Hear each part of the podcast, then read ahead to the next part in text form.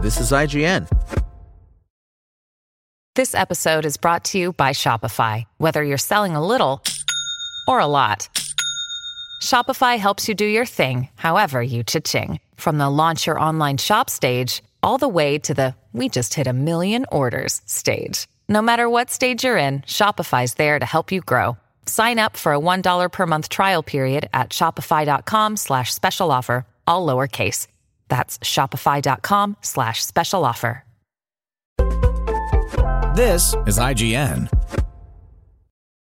Metal Lords Review. Metal Lords premiered Friday, April 8th on Netflix. Metal Lords, written by Game of Thrones EP D.B. Weiss, never quite turns it up to 11 the way its attitude suggests. In the vein of The School of Rock, Metal Lords centers on two high school best friends navigating adolescence while kinda sorta gearing up for a battle of the bands, that old movie chestnut, in search of a bassist who can help turn them into a real band and not just an experimental act. There are silly moments here and there, and an appropriately triumphant climax, but too much of Metal Lords is stuck in a riff that's not quite funny enough and never really satisfying. When teen tropes are played correctly, they can sing out and work like a charm. Here they land flat, with no effort put into making the bully anything more than a bore, the mean dad anything but unnecessarily boorish, and the female lead anything but dependent on having one of the two lead boys in her scene.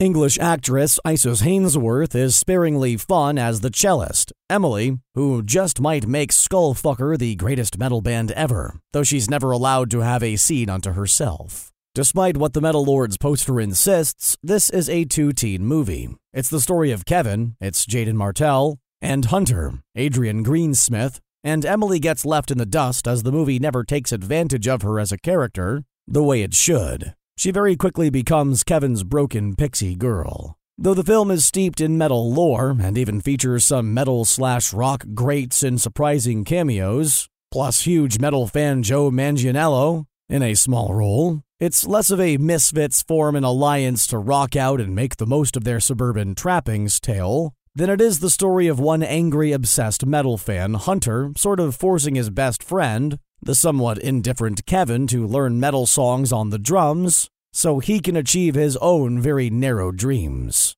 Sure, that route bucks certain conventions, but it's also the least fun option here. The message the movie tries to make about what makes metal great and worthwhile gets drowned out in the clunkiness of the structure and characters. Though Metal Lords is an R rated affair, a consistent tone is never quite settled on. Swear words are rampant for sure, starting with the band's name, of course, but when a movie involves whimsical coming of age moments, full stark nudity over an hour into the story feels jarring. Too much either falls flat, feels inert, or pulls you out because it's an odd fit. Adrian Greensmith is quite good, though, as the fiercely focused dreamer behind Skullfucker, and as an actor who can actually shred on the guitar, and was actually inspired to play it after watching The School of Rock. It helps the in movie original metal song, Machinery of Torment, written by Weiss, Tom Morello, and Carl Restivo, truly rock. If Metal Lords leaves anything great in its wake, it's this track. Oh, and music wise,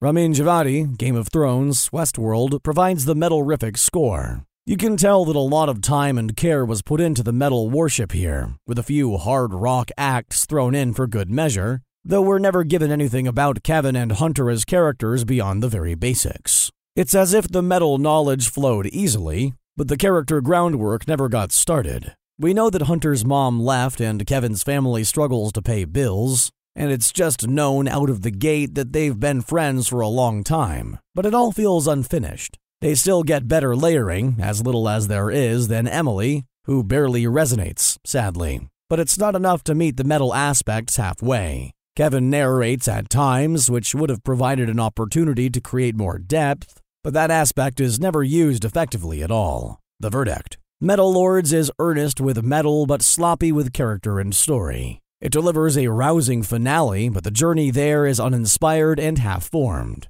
It also wastes its female lead, making her feel like a prop more than a participant, and never gives us enough reason to care about metal as much as its lead. Machinery of Torment is a kick ass song, though. Spoken Layer Want to learn how you can make smarter decisions with your money? Well, I've got the podcast for you. I'm Sean Pyles, and I host NerdWallet's Smart Money Podcast. Our show features our team of nerds, personal finance experts in credit cards, banking, investing, and more. And they'll help you make the most of your money while cutting through the clutter and misinformation in today's world of personal finance. You'll get clarity on strategies to help you build your wealth, invest wisely, shop for financial products, and plan for major life events. Listen to NerdWallet's Smart Money Podcast wherever you get your podcasts.